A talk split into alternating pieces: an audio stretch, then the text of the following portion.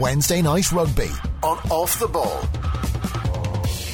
Now then, round five of European action is very much upon us. Munster are away to Gloucester on Friday night. Leinster host Toulouse this Saturday lunchtime. We have Ulster hosting Racing in Belfast at a quarter past three on Saturday.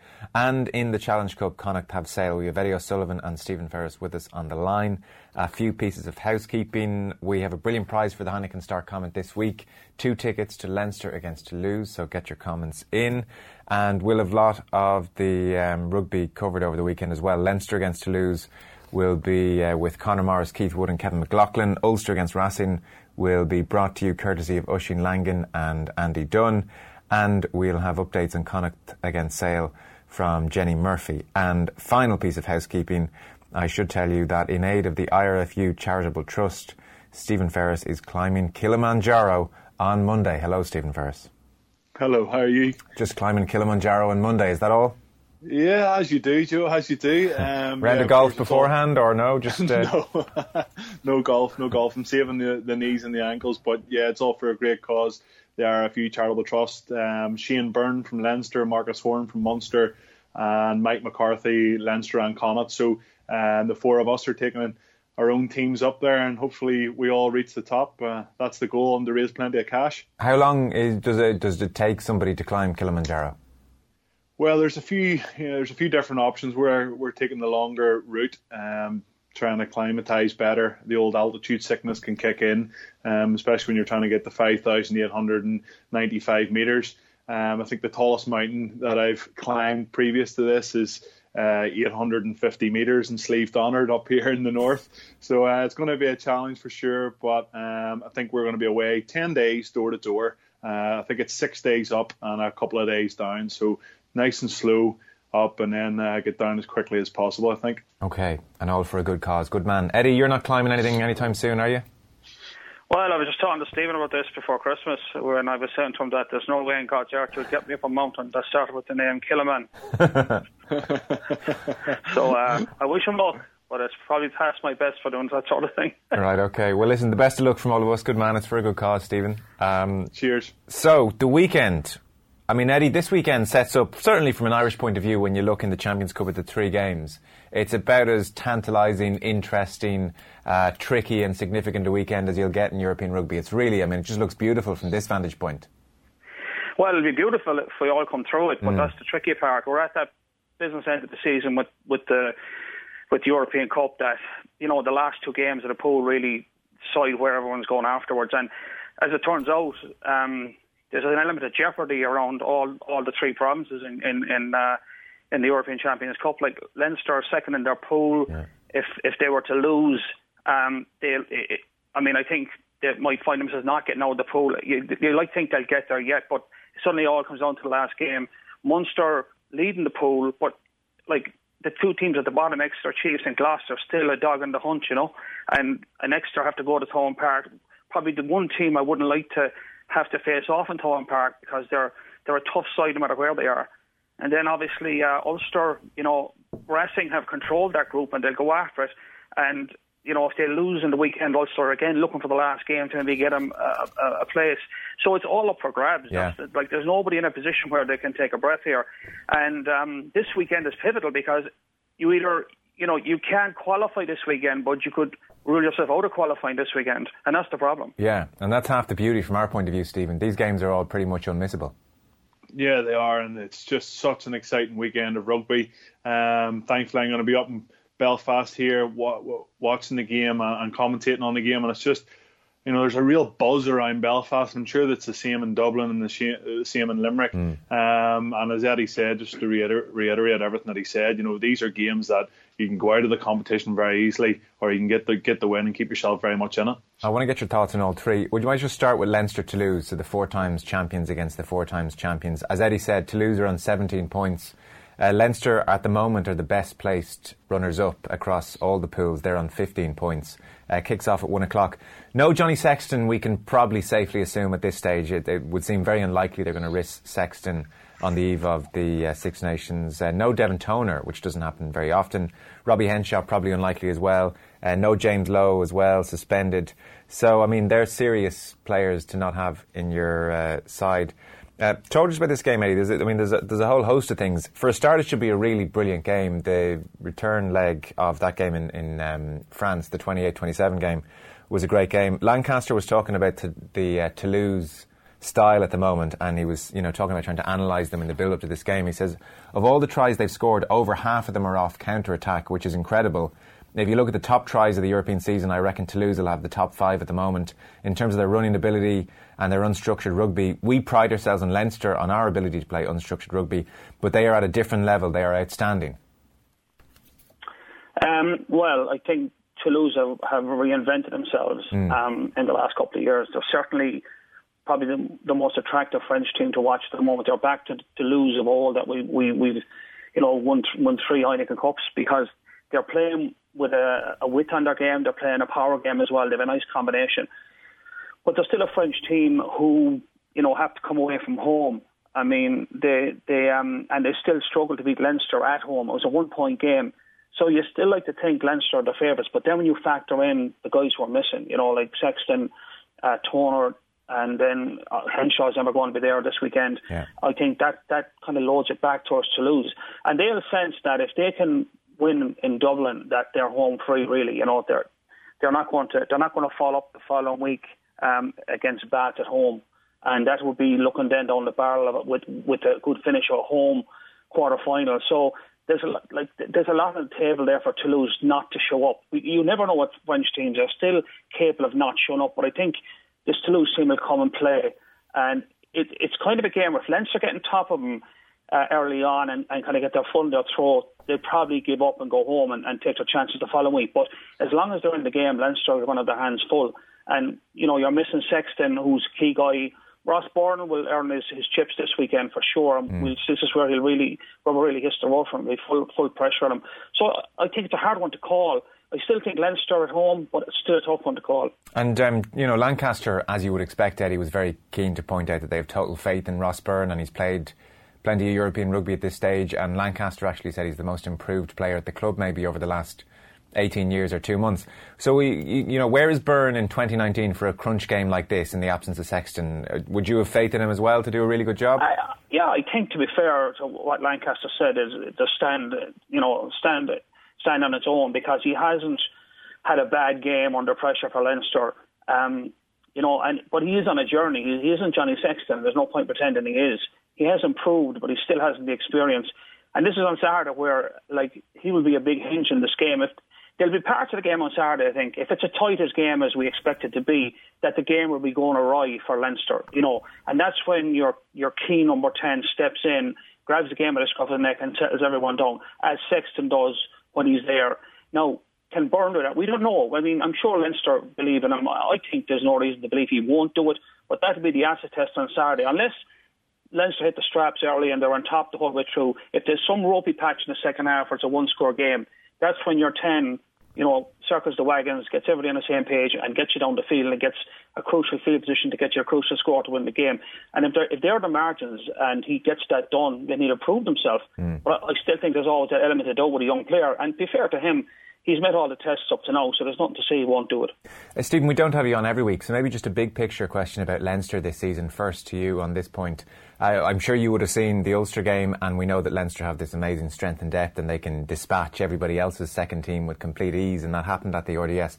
But uh, as for their, their, their first team, in comparison with the standards Leinster set for themselves last year, where they won every single competition, every, every single game in European competition, are they firing to the same degree this year? Do you feel their best fifteen? Um, I'm not sure. There's been so much chopping and changing um, within the team, over, mm. especially over the last number of weeks, and I think that's going to have an impact on your performance at some stage. Um, you just look at the Leinster team; it was down in Thomond Park. You know, a couple of big hitters were out. Um, you know, Joey Carbery and Johnny Sexton coming up against each other uh, Tadhg Beirne, um, James Ryan coming up against each other, and it was almost like Munster just decided, right, we're going to get under Leinster's skin and we're going to annoy them, we're going to get into their faces. Mm. And I think if if Toulouse can kind of have a good look at that video and say, right, what did they do? Because Leinster played more rugby. You know, Munster hardly hardly played any rugby at all in that game, but yet come out uh, on the right side of it. You know, uh, albeit a Keith Earls intercept at the end, but they still deserved to win the match. Um, and I think if you can if you can rattle Leinster, especially with a couple of their key men out, then maybe they are vulnerable. And maybe Joe, in, in, in years gone by, we, we might not have said that. Yeah.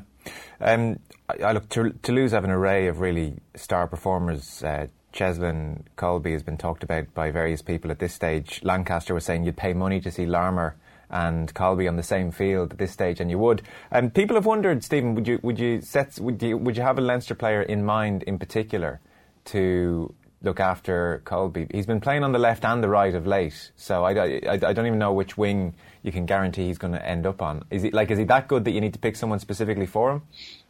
yeah, I think going out and trying to man mark somebody like that, he's going to get the ball, he's going to get it in space at some stage, but it's working together. Um, I think it was against Bath in in the Rec where he stepped inside three or four guys and yeah. just left people in his wake. Um, and he's just you know a very talented athlete um, and and, get, and a really good finisher. So for me, it's just about you know managing the game, and when he does get the ball, you make sure and try and shut down the space early, and you know you you, you try and use the touchline if you're a winger uh, to your best of your ability. But sometimes you know somebody of his ability will, will will just be able to step in. It's that man inside or outside that's going to have to cover make the cover tackle. So yeah. yeah, he'll be talked about. He'll be pinpointed. I'm sure Lancaster uh, you know, a couple of high balls on him maybe early on, really test him and get into his face and make sure and let him know that he's going to be in for a really, really tough game. Mm. Um, and I think uh, getting into the psyche of a player like him um, might be better than uh, the other end of it in terms of his playing ability. Yeah, Eddie, totally accepting Stephen's point that it's a team effort to stop a player like Kolbe. Do you have a Leinster player in, in particular in mind who might go on that wing to face him? I don't think there's anyone in particular. I mean, it's about whoever's on him doing certain things well and it's about they'll obviously do an all analysis on him, but what they might do is they'll make tactical adjustment that let's say he shows up on the right wing, mm. is that the left wing are marking him? Like Leinster play their wings high a lot anyway. They do like to play their wings high and get more people into the line. But you might on that side play your winger very high and give him no space whatsoever. And then if Toulouse want to kick in behind, maybe play your your uh, your sort of sweeper over a bit further and trade up, make them kick the ball rather than give it to him. Like any strategy you present to an opposition should make them do things they don't want to do. If they want to get the ball into his hands, then don't give give him any space. So then the only option is to kick in behind you and then deal with that in a different way. Mm. And Leinster are well able to deal with ball and behind them because they, they, they tend to counter attack well and not give it back. So they might make those slight adjustments, play that winger, whoever is higher in that area, and make sure if they give him the ball that you're on right on his face when he gets it, like it's grill on grill as soon as he gets the ball. Yeah. So I think that things like that make a big difference. And then knowing like when when he likes to come off, which foot he favours, which hand he carries in, all those things add a little bit of juice to it, which makes a difference. Maybe when he's get the ball ten metres out and there's three guys trying to track him down. So I think things like that are what they'll focus on. Mm. You don't want to get too hung up on it either because you know if if you talk the guy up too much, you know like people start believing that he, he's he's so much better we can't deal with him. Like he's got as many bones in his backside as anybody else. So the key is when he gets the ball, you put him on his backside, and I think they'll focus on that side of it and, and not get too hung up. But he is a very good player, and he does change games. But that's what you do. You, you make adjustments around him without actually frying your own brain as to what happens if he gets the ball. Yeah, fair point. Um, the Lancaster Commons have been part of a theme from Leinster this week. They've been really killing Toulouse with kindness. Leo Cullen's come out and said they're a better team now than they were in October when they played in France, and mentioned the likes of Jerome Kaino's back in the side, and Jack Conan's been saying similar things. So there's been a very um, a respectful air to the build-up. How highly do you rate Toulouse then, uh, Stephen? I mean, Eddie's talking about this sense that they're back and they're playing that rugby that they've been playing, and they're unbeaten in 12. I think their one draw in that 12 is away to Clermont, which is uh, very impressive as well. So, so how good are they? Are they like these? We're talking about real tournament contenders here again. absolutely, in my eyes, they're absolutely fantastic. Um, I think the last defeat came a couple of weeks before the Leinster game, um, actually at home to Castres. So you know to go on that unbeaten run, it, you know breeds a lot of confidence within the squad, and the guys will be buzzing. They have a couple of big names in there, key players that seem to turn out week in week out for them. So yeah, I really rate them highly. Rory Best talked in his uh, pre-match interview or uh, leading into the, the, week against Racing about three big teams, one being Leinster, the other being Saracens, and, and the third being Racing 92. I, for, for, me, I think there's four, and that other one is Toulouse. Right. You know, they're just so so dangerous. Um, there's so many guys in the pitch that can just pull a rabbit out of a hat and make something happen. And you know, Stuart Lancaster alluded to it, the amount of tries that they score off turnover. Um, they're just so dangerous. So you know, when you have a team like that who are uh, flying high at the minute, um, be coming over to Dublin with plenty of confidence. Then you got to say, Joe, that they're they're a very very good side. Okay, Eddie. Assuming um, Robbie Henshaw isn't fit, would you throw in Conor O'Brien this weekend? Yeah, I think he's he's made his case. You know, um, I'm always reticent to to make those calls when you're you're not watching the guy training. You don't know how he's going in training. You don't know how everybody else around him's going in training or how he fits in. But on the face of it, yeah, he he he kind of serves to made made his case to be selected. But if they don't select him, you can you can imagine that there's good reason for it. That, you know, they don't like the look of things for some particular reason. Might be defensive, might be attack. But yeah, I think if he plays, he plays, and, and like I don't expect he'll let the side down. He's he from what you've seen so far, you can only go on the evidence presented here that he's ready for it. Mm.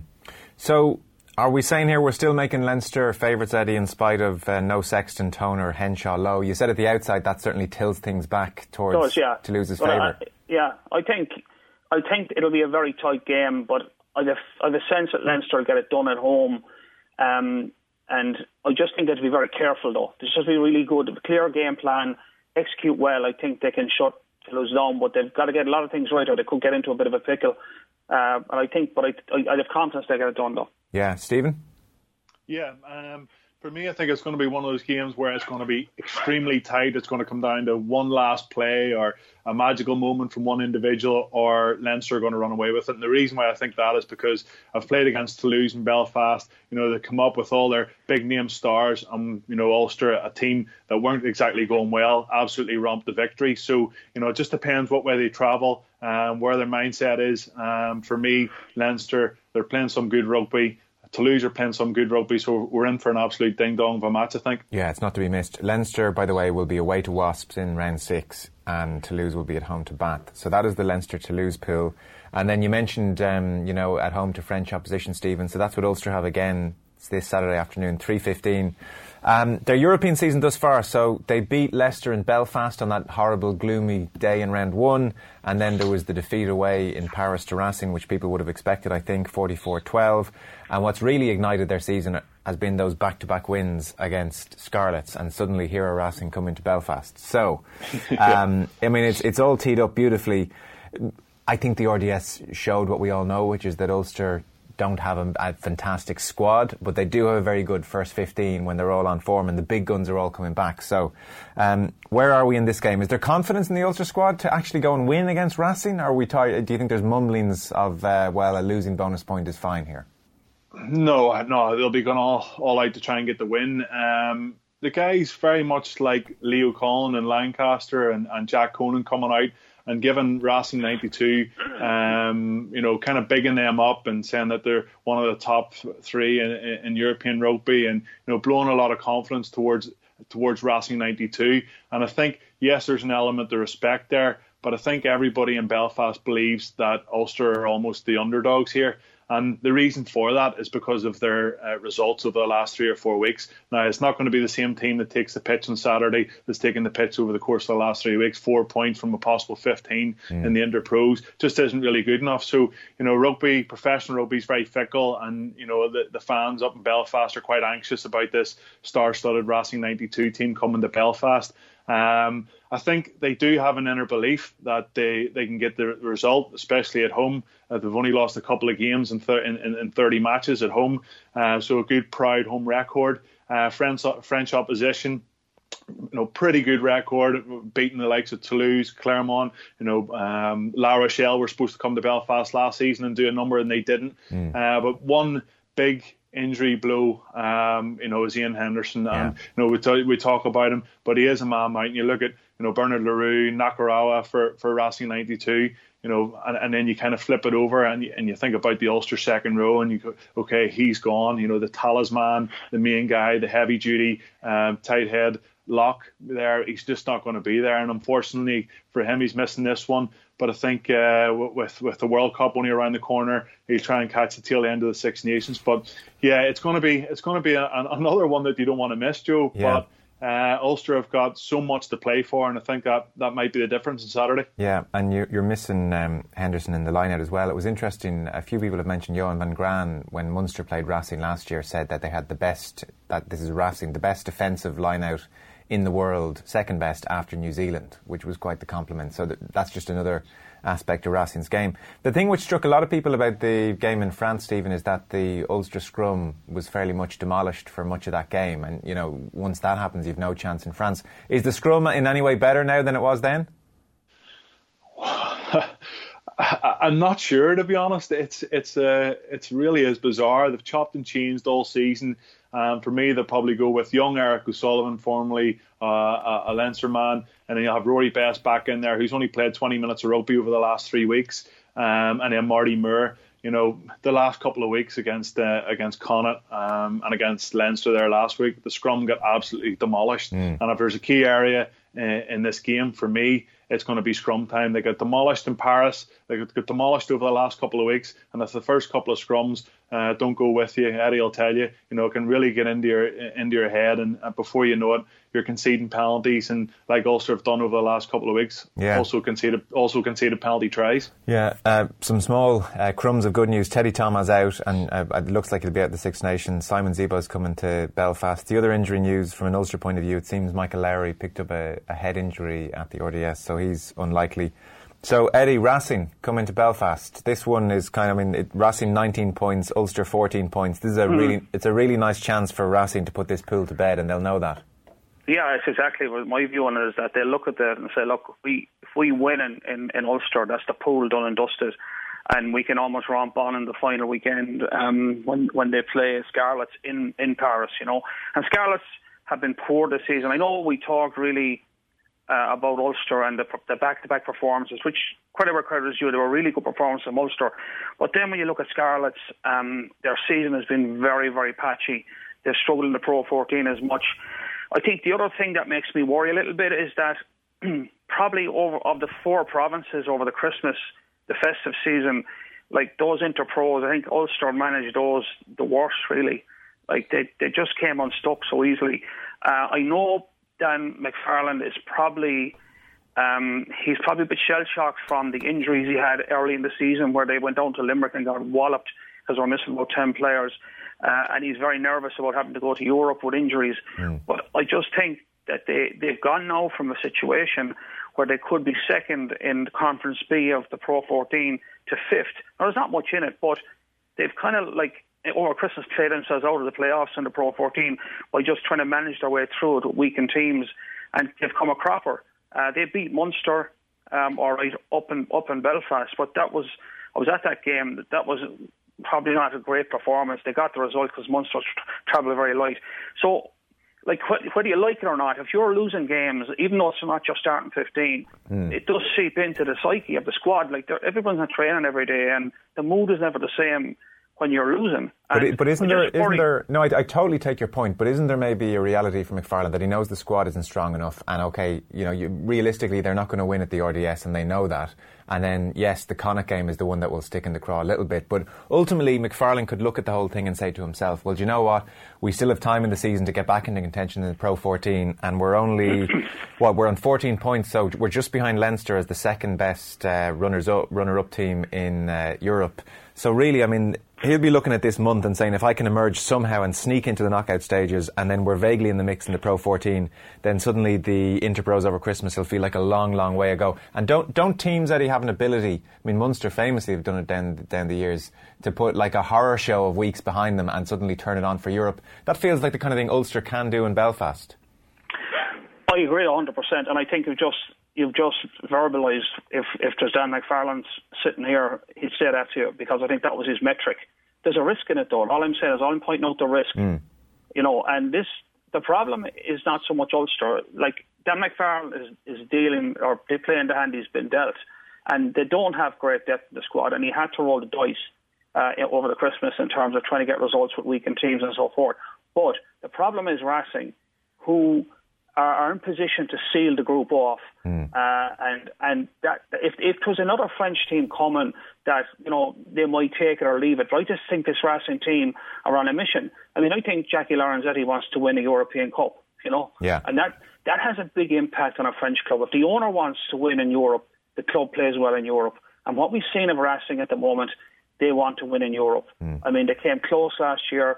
No cigar. This year they're going for it. So that's the problem Ulster have mm. is that Racing will come to town. Now, I'm not ruling Ulster out winning that game. We know uh, Ravenhill, Kingspan City, I don't to call it, uh, with a full house in Europe is a dreadfully difficult place to get a result. Very difficult. And that's stood, stood Ulster in great stead over the years.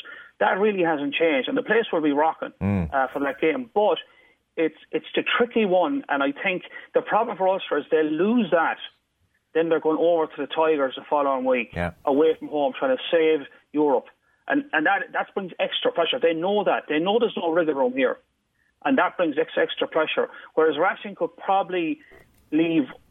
You know, Ulster on the weekend with one point and then sort the, the group the following week at home.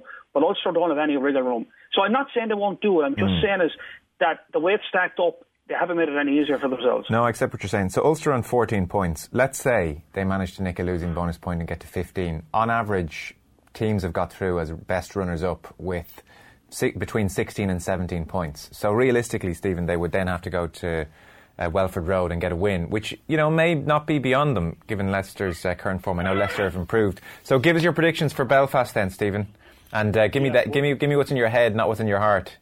Yeah, no. Um, Trust me, Joe. I think Ulster's whole season is riding on this one game. And the reason for that, over the last few weeks, everybody's a bit down in the dumps about Ulster Rugby at the minute, and you know they're not playing that well. But if they can turn it around, as you said, you know, sneak into Europe, those bad games will be forgotten about, quickly forgotten about, and just to kind of go back in those games, I have a small bit of sympathy for Dan McFarland because he can't afford to get any of his his first team players injured, and that's why I think there were so many guys rested over that Christmas period. Because if they had picked up another another injury or two to key men, you know, getting into this Racing game when you need those key guys, you're absolutely stuffed. Yeah. So um, I, I, can understand that, uh, but at the same time, I agree with Eddie when you're when you're you know stacking up the losses, it can get into your psyche a bit. So uh, for me. I've been there, I've done it in an Ulster jersey when the French teams come to come to town. I think it'll be a close one, but for me, Ulster are going to sneak it um, and try and get their season back on track. Okay. Do you want to give a splash of cold water into Stephen Ferris's face there, Eddie? yeah, no problem there. I, I, I worry for Ulster this one. I have a sneaking feeling that Racing, if they show up like they know they can, they get it, they'll, they'll, they'll snick it. But I'm not ruled Ulster out. I'll probably get a bit of stick for that, but I think Racing have a lot of uh, lot of uh, shots in their locker, and I think they know they can they can make, secure their quarter final place next weekend, and they'll go after it. Okay, um, time is coming against me now. So Friday night lights at King's Kingsholm, Gloucester against Munster. Pool two is the most competitive pool across the Heineken Champions Cup. Munster are top of the pool, which sounds great. They're on 12 points. But Gloucester, who are bottom, are just four points behind them. So it's Gloucester eight points, Exeter eight points, Castres nine points, and as Eddie said, Exeter go to Thomond Park in round six. So uh, Gloucester against Munster, 7.45 at Kingsholm on Friday night. Gloucester fourth in the Premiership. Uh, it seems on, t- on the team news front, Danny Cipriani is going to have a fitness test on Thursday, tomorrow and um, Ackermann was saying that Cipriani says he's ready to go. So we might assume, for the purpose of the conversation, that Cipriani will play. Uh, Gloucester weren't terrible by any means, Eddie, when they were at Thomond Park up until the Cipriani red card, and before that they'd had, I think, Tom Savage yellow carded. Um, Munster are coming off a great Christmas, you know, the total opposite to Ulster, so they're feeling pretty good about life. Chris Farrell maybe the only blot in their copybook. Yeah, I think the the Gloucester you can't read too much into the Gloucester game at Thomond Park. I mean, you know, Munster won that, I think just 36-22. Yeah. But the game was, was uh, skewed by the yellow and obviously Cipriani's red. Um, and I think that took the fizz and pop out of Gloucester. They knew they weren't going anywhere. So, I mean, Munster weren't complaining, but I, I think that skewed that game considerably. The, there's always one group in the Heineken that's a crazy group because the, the results go. And, and the big result was when Gloucester went to Exeter and beat Exeter, and then Exeter went back uh, to Gloucester and beat them. So that like that's turned that's kept those two teams in the in the fight. I probably the more the more dangerous of the two is the one I worry most about is Exeter because um like if Exeter get the job done um next weekend against Castres at home, which I expect they will, and they might stick a bonus point on the back of that as well. Mm-hmm. Um, they will really fancy their chances going to Thomond Park. And Exeter are one of those teams. I mean, if you were to pick a team in, in the Premiership in England that you didn't want to play, Exeter are one of the teams I wouldn't want to play. They're incredibly attritional, incredibly physical, incredibly dogged. And if any team can roll into Thomond Park and throw a spanner in the works, they can. I think Gloucester would like to think they can, yeah. but even, like I, I think Gloucester's problem is is going away to France the following week. But having said that, like Gloucester are a team that have fluctuated this year between good and bad, and very good and very bad. So I, I don't know if Gloucester play very well. Um, there's a chance that they, they, they, they, they could beat Munster. But I just back Munster and their experience to get it done away from home. They've done it before. Um, they certainly shouldn't be caught short against a team like Gloucester, who are pretty good in the in the Gallagher Premiership, but I don't think they're they're a full metal jacket yet. So I would I would think Munster should get that done, but it's not a it's not a given. I think they'll have to work very hard for it. Um, but having said that, I, I think they do have to get it because it'd be very very uh, sweaty palms and Thomond Park the following week with Exeter arriving. Yeah, yeah, Stephen. There's no wiggle room for Munster really. Are you backing them to go to King's Kingsholm? I am, yes. Um, you know, they've been there before uh, a number of years ago, and uh, they got a couple of famous victories over there. So they've been there and done it. Um, two South African coaches going head to head.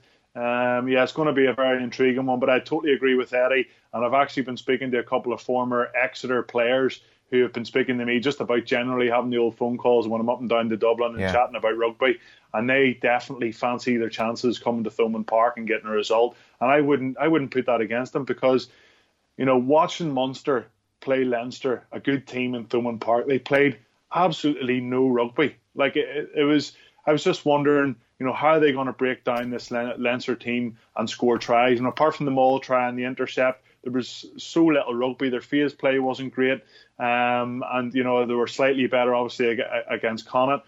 But against this Exeter team coming next weekend, I know we're talking about next weekend and not oh, talking sure. about this game, but I think there's just so much riding on it uh, the following week uh, because this Exeter team, a bit like Toulouse, they can score from anywhere in the counter attack, but they've got the muscle and they've got the grunt up front. And if there's one team that doesn't know when to lie down, it's definitely Exeter. So, uh, you know, for, for Munster, get the job done this weekend and then think about next week. Yeah, okay. Um, so that's the Champions Cup. Uh, very briefly, then, the uh, Challenge Cup, again, not on television. Connacht have Sale. Uh, this Saturday. We'll have updates from Jenny Murphy. They're three points off Sale. Connacht Sale beat Saracens over the weekend. Uh, Eddie, I think I heard you on commentary over the weekend for the Connacht uh, Munster game. We were just commenting here the other night that Connacht are 12 points better off than they were at this stage last season. They're still in the mix in the Challenge Cup. Uh, they're in a good place again, aren't they? Yeah, I mean the, the mood in Galway is, you know, you get a sense when you're in the in the, in the stadium for games that the mood is very good. Um, I keep saying this, and, and because it keeps happening, is that, that Connacht are playing with a smile on their face. They're really playing a nice brand of rugby. Um, they, they, you know, there was a time when they might have, they, they, on, on last weekend, they might have got Munster, but two things let them down again. The same thing let them down against Leinster. Their game management at times can be poor in terms of when to put the ball, get up to the ball, and get down the other end of the field. And their line up cracked a couple of times um, against Munster, uh, especially when you've got Peter O'Mahony and Tadhg Beirne jumping against you. It's a hard lineup to win. But like they are in a good place, despite those creaks, they are in a very good place. Um, the problem for them, I suppose, is Sale Sharks. Sale Sharks are leading the group, and Sale would fancy a crack in Europe. And and the tr- thing about that, the, the the Challenge Cup is. It's a very mixed bag. You can meet some terrible teams in it. You can meet some very good teams. Like you look there, Harlequins are still in it. Um, you know, Worcester Warriors, Ospreys, Clermont, Northampton. You know, Stade Francais still floating around there. Now, mm. Stefan saying a bad place, but the point is that it's a funny competition, and I think like Sale Sharks will fancy their chance in this one. They'll keep their head down. I think Connacht will probably win on the weekend uh, if they play as well as they've played uh, up to now. But it's a lot of pressure on them because if Sale beat them on the weekend at home, it'll really put a you know uh, take a lot of wind out of their sails and. I think for that reason, Sale are coming to town. They'll fancy their chances. They won comfortably at home. So there's a few things stacking up against Connacht. But I still like the way they're playing. I still like the energy they have. And I'm just hoping they'll click on the day. But they'll have to get it right. Because a Sale are a team that are, are, are not in a bad place at the moment either. Okay. Well, look, round five is shaping up beautifully. It's not to be missed. And then round six will have plenty at stake as well. We draw breath and then suddenly it's the Six Nations. So it's bubbling away very nicely at this stage of the season. Eddie, thanks as always. And Stephen, the very best of luck at uh, Kilimanjaro. Hope all goes well. Thanks, mate. I'll bloody need it. Come back in one piece, all right? I'll try. All right, Cheers, Stephen guys. Ferris, Eddie O'Sullivan. Thanks, lads. Good night. Wednesday night rugby on Off the Ball.